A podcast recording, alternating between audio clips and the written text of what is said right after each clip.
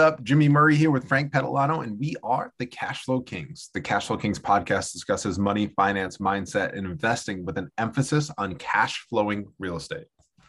Thanks for joining the Cash Flow Kings, and welcome to our new episode, The Backstage Guide to Real Estate with Matt Picheny.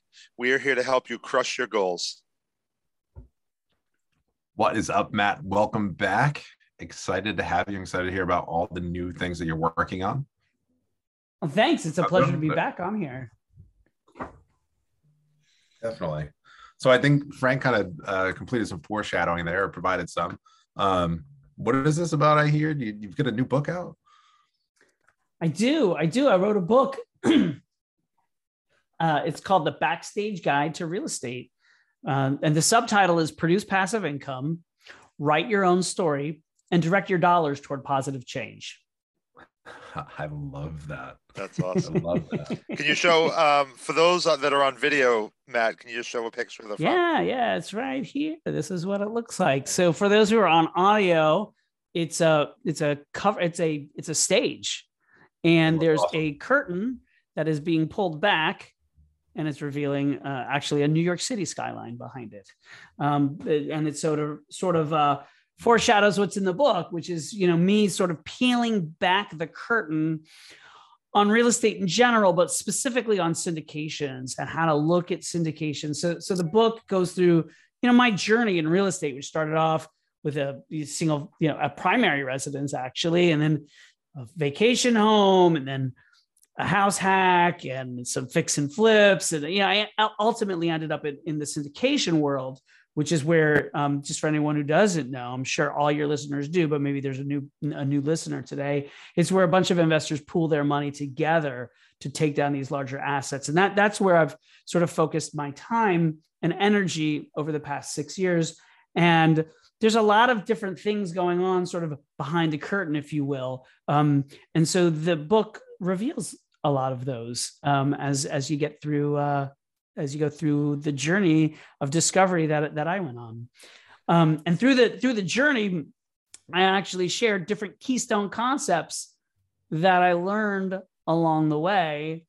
And actually, Jimmy Murray is the inspiration behind one of the keystone concepts. So it's keystone concept number three, which is learn to pivot because the last time that we were talking uh that it was a few years ago that I was on this uh on on this podcast and you said wow Matt you just you you you do you pivot a lot which is which is great. And you know you, if you come up against some sort of obstacle you just and I was like yeah I do you know I just I'd never really thought about it. I guess it just kind of came natural to me. And I was like you know it's important. It's something that I do. And so anyways Jimmy's the inspiration for Keystone concept number 3 that means a lot. Um, I remember thinking about our conversation. It was amazing how you uh, another kind of synonym or uh, synonymous phrase is like rolling with the punches, right? Not giving up, but mm-hmm. figuring out how you become successful. It may not be what you set out for in the beginning. It might be slightly different in order to reach that goal, but it was sincerely impressive. I remember your stories in the beginning. Um, well, thanks. So I appreciate really cool. that. I appreciate. I appreciate the shout out. Helping. Yeah, that was a, yeah, that was a no cool doubt. surprise. So yeah. to, to, to back up a little bit, Matt, especially people that don't know you, can you um, dive in a little bit on why it's called Backstage Pass? You know, wh- where did the concept of backstage come from? Uh, you're talking about real estate, but some people that don't know you, where does that come from? Can you explain that? Yeah, of course, happy to. So I grew up in Orlando, Florida, and I moved to New York City to pursue a career in theater. I went to a um, a a, uh, a, a, a, a school a musical theater conservatory called the American Musical and Dramatic Academy. And um, once I graduated from there, I was a professional actor for five years. I was in 15 different professional productions throughout the United States. I then got involved in digital marketing and had a whole career doing that. Um, did that for 18 years. And during the last 10 years of that, I started investing in real estate as a hobby. It was something that I did on the side. And that has then become um, my full time job. As of about six years ago, I transitioned into doing that full time. Um, so that's the that's sort of uh, the, the it's a little bit of a nod to to my background as an actor and I still am involved in the theater. My wife, her full time job is in uh, theater on the business side of, of musicals and Broadway and and and uh, and other uh, types of events and things like that, but mainly Broadway. And we've actually been involved in investing in Broadway shows, which actually most of them are syndications, just like a real estate syndication. And we've actually co produced um, two Broadway shows that won Tony Awards. So I'm actually a, a Tony Award winner now, which is really cool. So um, that's that's, that's awesome. a lot of fun. Thanks. Yeah. That's awesome. What did you win uh, the Tony And If you can tell the name of the of the, the uh, yeah, sure. So Erica and I are co-producers, and we we won the Tony together for uh, for two different shows. One of them is David Byrne's American Utopia, and uh, if those of you probably remember David Byrne, I mean, I do from high school because I used to love the Talking Heads, and he was the lead singer for the Talking Heads. He has a phenomenal show that uh, ran on Broadway, and then it's actually running currently now. It came back because it was very popular and did great, and it got a special Tony Award because it's not really a musical. It's uh, it's David Byrne performing songs, and there's a story to it. It's really a by almost by you know like autobiographical story about him and his thoughts on life in general and and many different issues and topics um it, it's a it's a phenomenal phenomenal show and so we were fortunate enough to be co-producers of that. And also we were co-producers of moulin rouge which won 10 tony awards including best musical. And it's a fantastic show. You know, they it's it's a lot of people know the movie, which had a lot of popular music in it, and um, you know, from there was like Nirvana and Madonna, and just kind of like everything in between Elton John and the the police and you know everything they they they used a lot of those songs but then they brought in like Katy Perry and Adele and you know because there's been a lot of music that's come out the movie I think is around 18 or 19 years old now and so they brought in a lot of more current stuff too. And it's an awesome show, super fun, incredible costumes, music, sets, lighting. I mean, it's just it's an awesome show. So really proud to to to partner with my wife on that as well. That's cool. That's awesome. Spinning back to um, real estate, maybe you can uh, talk about like one of your first deals, and that's really what got you motivated, I'm sure, to keep growing with it. Yeah, well, you know, if you think back to 2001 and where you were in 2001, I was in New York City and I had my own little boutique agency doing the digital marketing stuff that I had mentioned. Awesome. And the dot com bubble burst, right? Yeah. And so my business was imploding.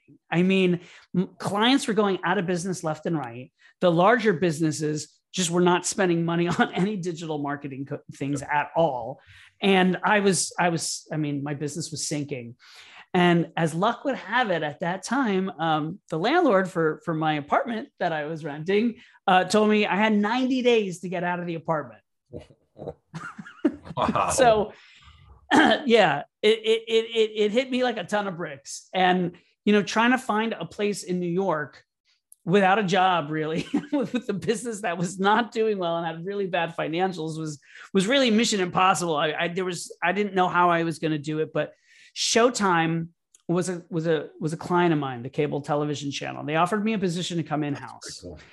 and um, I wanted to rent a place on the Upper West Side of Manhattan, um, but my sister lived up in Washington Heights, which is 30 minutes further north, not where I wanted to live, but she saw an ad on a bulletin board for a co op apartment for sale. And after looking into it, it, it, it would actually be cost me less per month out of pocket to, to, to actually own a place and I'd be actually owning something and gaining equity in a, in a property. And now, and so I did that. Right, You're like there. It well, is. the not yet, not yet, not yet. Almost, almost. So what happened was two and a half years later, I ended up selling the unit and I quadrupled my initial investment. And that was the light bulb moment for me. Yeah. You know, that was like, oh, wow, like what just happened? this is incredible. And how do I do that again? And that's what really set me on the journey into real estate right? I was like okay how do i do that? I mean i used the, those profits to buy a place now on that upper west side of manhattan where i had wanted to live to begin with and then was on the search. How do i do that? How do i find something? And i ended up buying a piece of land in connecticut and then building a house there. And then after that and which which became a rental um, short-term rental. And then i ended up uh, doing what's now called a house hack i didn't even know there was such a thing but it was a, a duplex that i bought where one unit was rented out we lived in another one in the other unit and when we ended up moving we ended up then moving to miami and we we're able to rent out the entire townhouse both units and have some nice cash flow coming in and then when we moved to Miami is when I started looking into doing the real estate full time. And that's when I got involved in the syndication. So it, it was a long path. I mean, it was like a, from, from the, I mean, it was 10 years from the first uh, investment property to, to uh, going full time into real estate. And it's been six years since then. So there's, there's just been a lot of steps along the way. And for those of us that are not from the city, a co-op apartment, is that like a condo or can you explain it? Yeah. So co op is one of the 60 different definitions that I have in the book because there are all these real estate terms and people are like, what the heck does that mean? So I try to explain it in, in a way that people can understand um, and, and put it in a glossary at the back. So what a co op is, is you're buying shares in a corporation that owns a building. That's technically what it is. You don't buy an actual apartment. You're buying shares in the company that owns the building. And with those shares, you get a proprietary lease, and the lease is for the specific unit.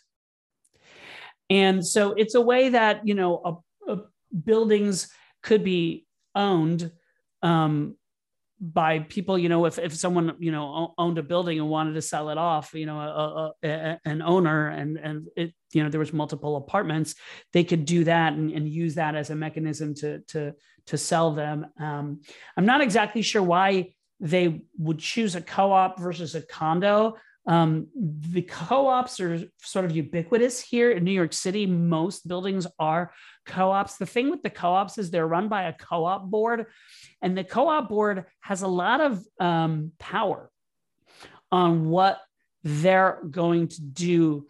For instance, a co-op, one of the co-ops that I lived in, did allow rentals. You could could rent uh, your apartment, but they had complete control over who they were going to let you, you rent it to. They would have to come in for an interview. And the same thing with a sale. When you look to sell your co op, the board actually has to approve it. Now, let me tell you, uh, co op boards can be a real nuisance. Um, but I found that being part of the co op board um, was good and, and helpful, and we could make improvements to the building the first place that I bought was a co-op, but the place on the Upper West Side was a co-op. Now, here's a funny story. So, joining the co-op, I, I, I, got involved in the board. I ended up becoming the board president at one point. We made some great improvements to the property, which improved the quality of life for the people in the property and also improved the property value at the end. When I went to sell the property uh, on the Upper West Side, I was um, I was on the board. So I had to recuse myself when the prospective buyer went in for a buyer interview and the co op board discussed whether they would approve the sale. And they denied the sale. And that upset me very much. And so what are they asking they, for questions in these interviews in order to? Uh, they, well, so for the co op board, they, you know, we our I was advised as a member, our, our board was advised as a membership board that if if we wanted to deny membership, we really shouldn't like give any sort of reason because then there could be like some sort of like suit of some sort that we were discriminating for one reason. that's what I was like. That's exactly. Yeah. So so you yeah. yeah. So you just like approve or not, but you know. I, I, you know, as a member of the co-op board, though, it would be it was like my duty, like my fiduciary duty, uh, to make sure that whoever was purchasing the property was qualified in, from a financial perspective. Because what happens is as a, as a part of that co-op there are there are monthly fees that are paid co-op dues. And those dues go to you know paying for the maintenance of the property you making sure the trash is taken out things like that. You know we had a super also property taxes uh, lighting for the the common areas. And you know there there are lit- legitimate expenses. And if if someone is approved to move into the co-op and then they are unable to make those payments or refuse to make those payments whatever then the co-op has a problem because someone is not paying their fair share. And then we'd have to go into some sort of like court you know ask them to leave or go into some sort of court proceeding and it could be lawyers fees and i mean these things could go and it's new york where the land the the, the laws are very sort of like tenant friendly and so um, it just would be it could become a very difficult thing that could go on for years and years right? So we want to make sure that whoever would be coming into the, the building would actually be able to like you know pay their uh, you know what they've agreed to as their fair share right? So that's that's sort of one of the things that you want that they look like. I i think they also want to look at you know well is this person going to be like a rebel rouser and have like parties till like 4 a.m every night or something that's going to be like a disturbance to because it's new york city. I mean the your next door neighbors having you know a rave every night. It's not going to be easy for you to sleep because you're going to hear pounding upstairs. So i think that it's it's that kind of stuff. Um, the I was told, um, so the, the person who was trying to that I was trying to sell the property to was denied, and you know wasn't given a reason, but you know off the record I was told by um, some members of the co-op board that, that you know there, there was just some there were some untraditional things with her finances, which was true. I mean, there was it was like a weird. It was a, a lady, but she had a kid who lived nearby who was very, who's husband made a lot of money, but she didn't necessarily have a lot. I don't know, whatever, you know, for whatever reason, it got denied. That's not the point. The point is, I was really, really upset because I was in contract to buy another place. Uh, so I needed to do something. What so, year would this spin around? Oh my gosh. I'm trying to think. This would have been um, 2013. Okay. This was 2013. And um, so my friend John, dear friend of mine who who does real estate stuff, he says to me, he says, list it for 50,000 more. I don't, I don't, I'm going to make up the numbers here because I don't remember what it was listed for. I think, you know, maybe it was like, it was listed for like 600K or something. He's like, list it for 650. I was like, you're crazy. He's like, no, no, no, list it for 650. And then when someone comes in and when someone's interested, like be willing to like drop down 50K and they'll feel like they're getting this great deal. So I'm like, uh, uh you know, whatever. I mean, at this point, like, what do I have to lose? So I'm like, all right, I'll give it a shot. So I listed for 650. And I'm like, if it doesn't sell and we get 650, I'll drop the price down, right? So I, I listed at 650. the day that I list it, I have like a, uh, I have like a, a, a, an open house like the next day or something. I get a phone call from a broker. There's someone, they want to come see it. They want to be there before the open house. They come, they see the property, they do a tour, they leave the house. Uh, five minutes later, I get a phone call and they make me an offer full price, full asking Whoa. price. So, I got, so thanks to my board being difficult, I had an extra fifty thousand dollars, which we used wow. to renovate the townhouse when we moved in to the to the place in Brooklyn, right? So I tell that story in, in the book. It's just one of the the many stories in the book. But yeah, I mean, it's like it, was crazy. So like, thank you, go on board for being difficult because it ended yeah. up making it really great for me. And thanks to John for his brilliant idea. So yeah, yeah. it was crazy. Yep. That's amazing. Just the concept of uh, you know what what we think is a struggle, and it was a struggle, and you were quite upset, and then it ended up working out pretty well. You know? Yeah, yeah, so. it was awesome. so, so, in my opinion, it kind of sounds like a co-op is almost like an HOA on steroids, like more control than an HOA would typically have. I, I would agree with that statement. I think that's correct. Okay.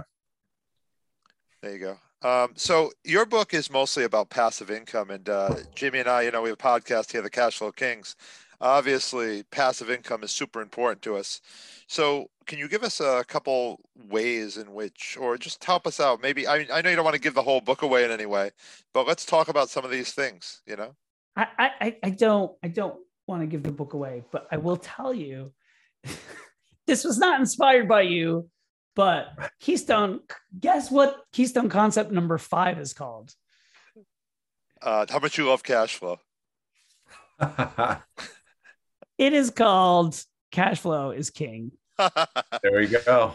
There we go. And and so you know the thought behind that is really like the the thing that my father taught me when I bought my first apartment. He said, "Matt, you'll never lose money in real estate if you never have to sell."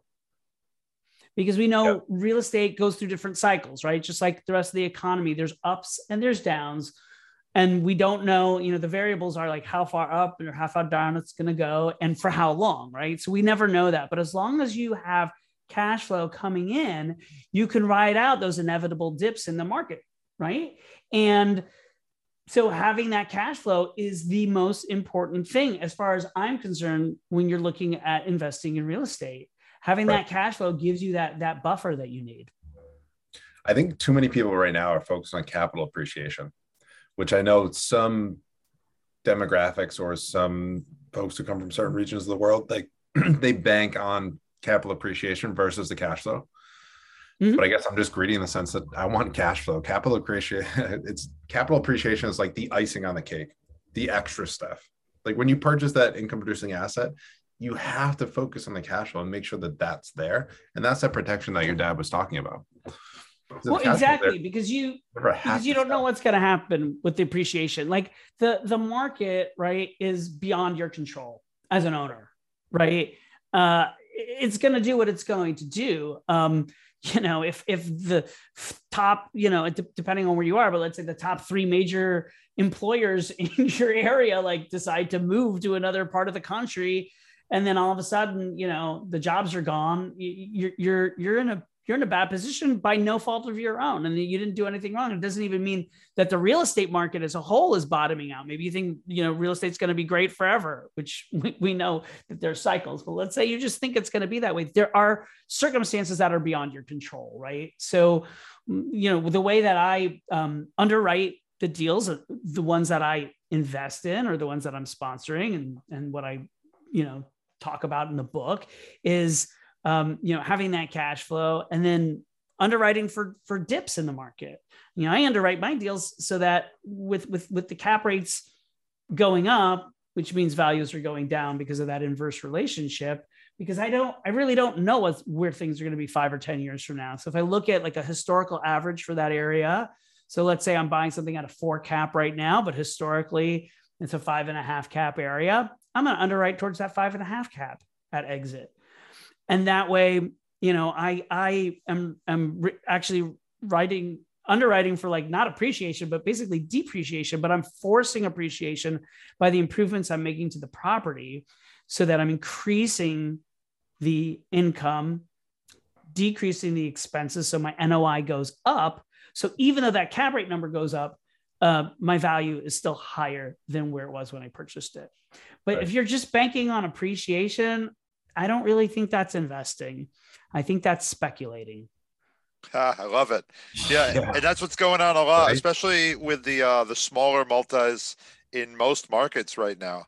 Is that people are buying because they think that in five or ten years it's automatically going to be higher.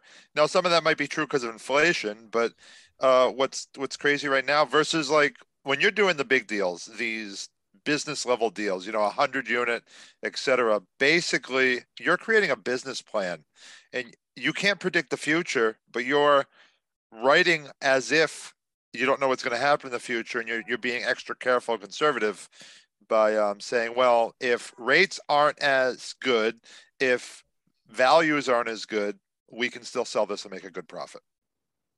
Yeah, exactly. Um, is there a certain what's your typical deal right now? I mean, so you got the backstage guide to real estate here. W- what are you looking at? What do you want? We all want to make money. We all want cash flow. Appreciation's icing on the cake, as Jimmy said. W- what's the perfect deal for you? If someone came to you and said, "Hey, I have this," what would be one of the best deals you could hear right now?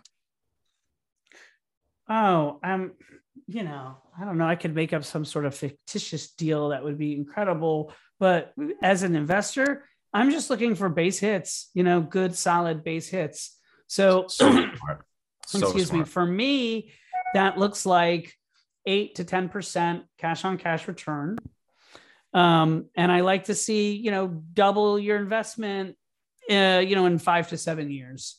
and, you know, anyone can do that on paper. Anybody can write that. So really it's okay, well, what is the underwriting behind that? What are the mechanics that are getting to that? And that's, that's what I, some of the stuff that I talked to in the book. I mean, there's things that you could like, I mean, look at look at an example of just talking about like an exit cap rate, right? By changing that exit cap rate by just a quarter of a point can make a huge, huge difference on a deal. I mean, we're working on a deal right now, and I was just doing a cap rate sensitivity chart last night, and uh, it was like based on our projections, it was like a 93% return. But if we were a quarter of a point off on the low end, the return went down to like 70%. But if we're a quarter off on the other direction, it was like 120% return. So, you That's know, those. Yeah. So those little, what seem like little things are different. So, you know, I can have a deal and Frank can have a deal and Jimmy can have a deal. And, you know, I, you know, even in the same market, but maybe I'm doing 3% rent growth and you guys are both underwriting 2% rent growth. And I'm like, oh, hey, look, my cash on cash is 10% and my return on investment is 100% in five years. I mean, that sounds good. But then once you start looking it, go, oh, well, Matt's projecting this really high rent growth. You know, Frank's deal is only projecting 90% return and 9% cash on cash, but he's being more conservative. He's got it at 2% rent growth. You know, that's a, that's a big thing. And so you really need to, as a passive investor, peel behind the curtain and understand the mechanics of what's going on. And I see a lot of deals out there. Um, you know, I had I had the, this big meetup that I was running in Boston.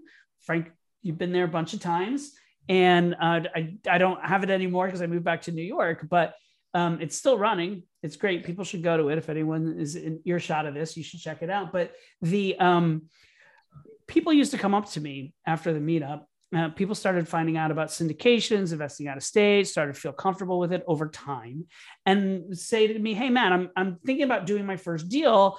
Will you look at this deal with me? Would you give me your advice on it?" And I would say, "Hey, listen, I'm not going to tell you whether you should do a deal or not, but I'm happy to look at the underwriting with you and point out things that you know I might question as a passive investor." like why do they have 10% rent growth every year for the next 10 years that seems kind of really high like how are they justifying that?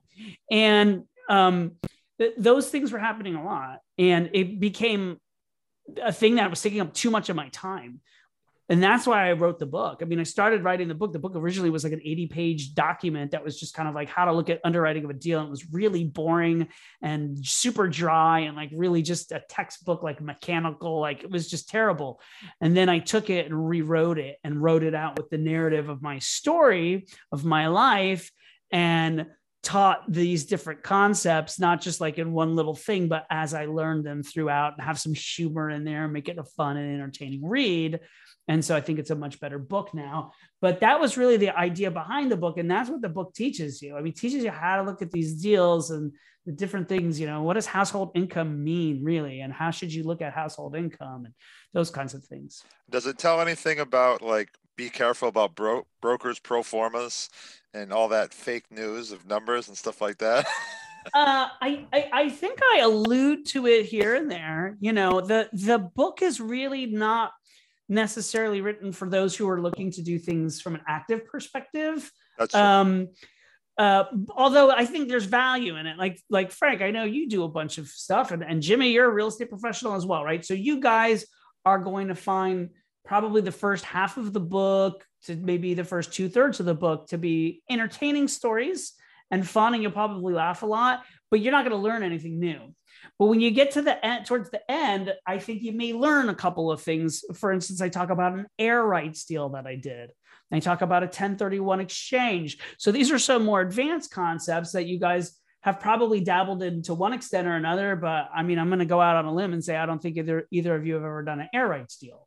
Nope. I have not. I think the thing that you're talking about that's really important though is that a lot of people are like, well, I already know a majority of the concepts that Matt is talking about in his book, so I'm not going to read it. And I think that that is part of my French. Might have to bleep this out on the podcast, but I think it's bullshit, right? Because I think there's something to be had be said um, for going back through concepts that you're familiar with and hearing someone else's perspective, because mm. it could really be eye opening. Like you may position it or change a word in the way that you describe it that that could lead to some type of personal gain uh, within the person reading it that they may not think about before. I mean, uh, I'm a huge believer in the universe, as Frank's probably tired of hearing about, but not at all.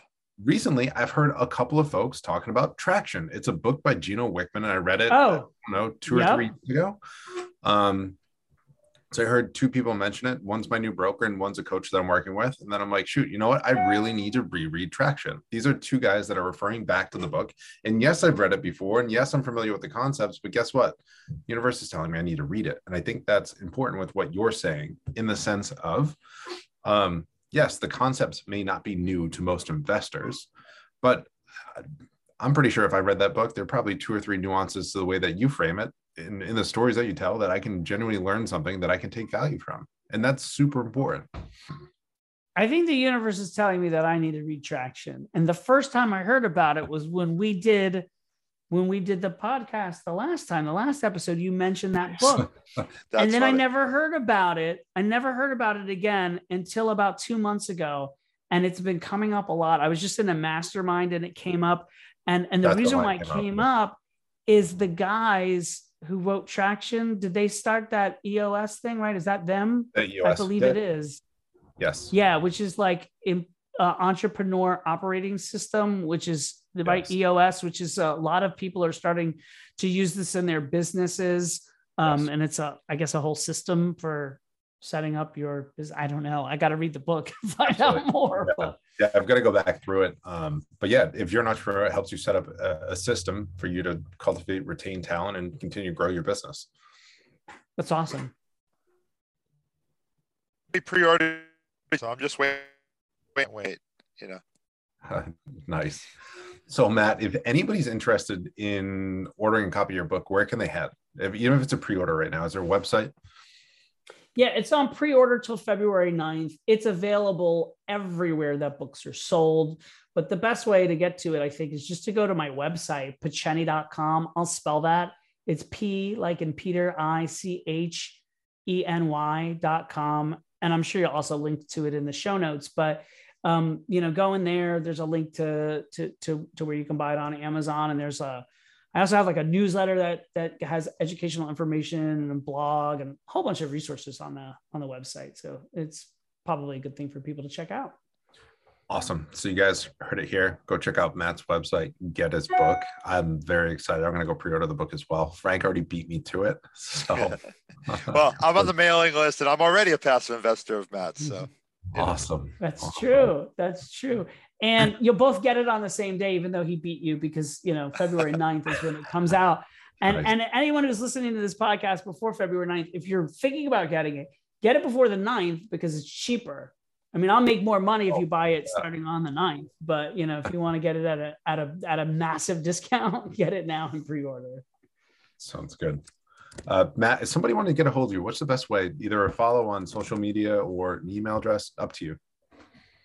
Yeah, I mean, I think the best way is just really through the website. I mean, I have a contact us page there and email and all that other kind of stuff. I'm I'm also on like LinkedIn and Facebook and stuff like that. But I think the website's kind of where I try to direct everyone to, to get a hold of me. You can set up a meeting with me directly from the website. Just pick a time and date, and you know, we'll we'll hop on a Zoom or a phone call.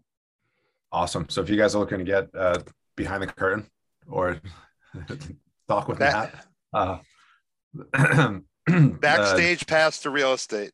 If you want to get your backstage pass to real estate, uh, check out Matt's website. Pre-order his book, book a meeting with him. And uh, I know uh, with the knowledge that Matt has shared with us, it should definitely help catapult your real estate career and whatever you choose.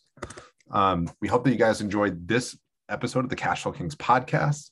In between podcasts, check out our website, thecashflowkings.com. Also, give us a follow on Instagram and Facebook under the handle The Cashflow Kings.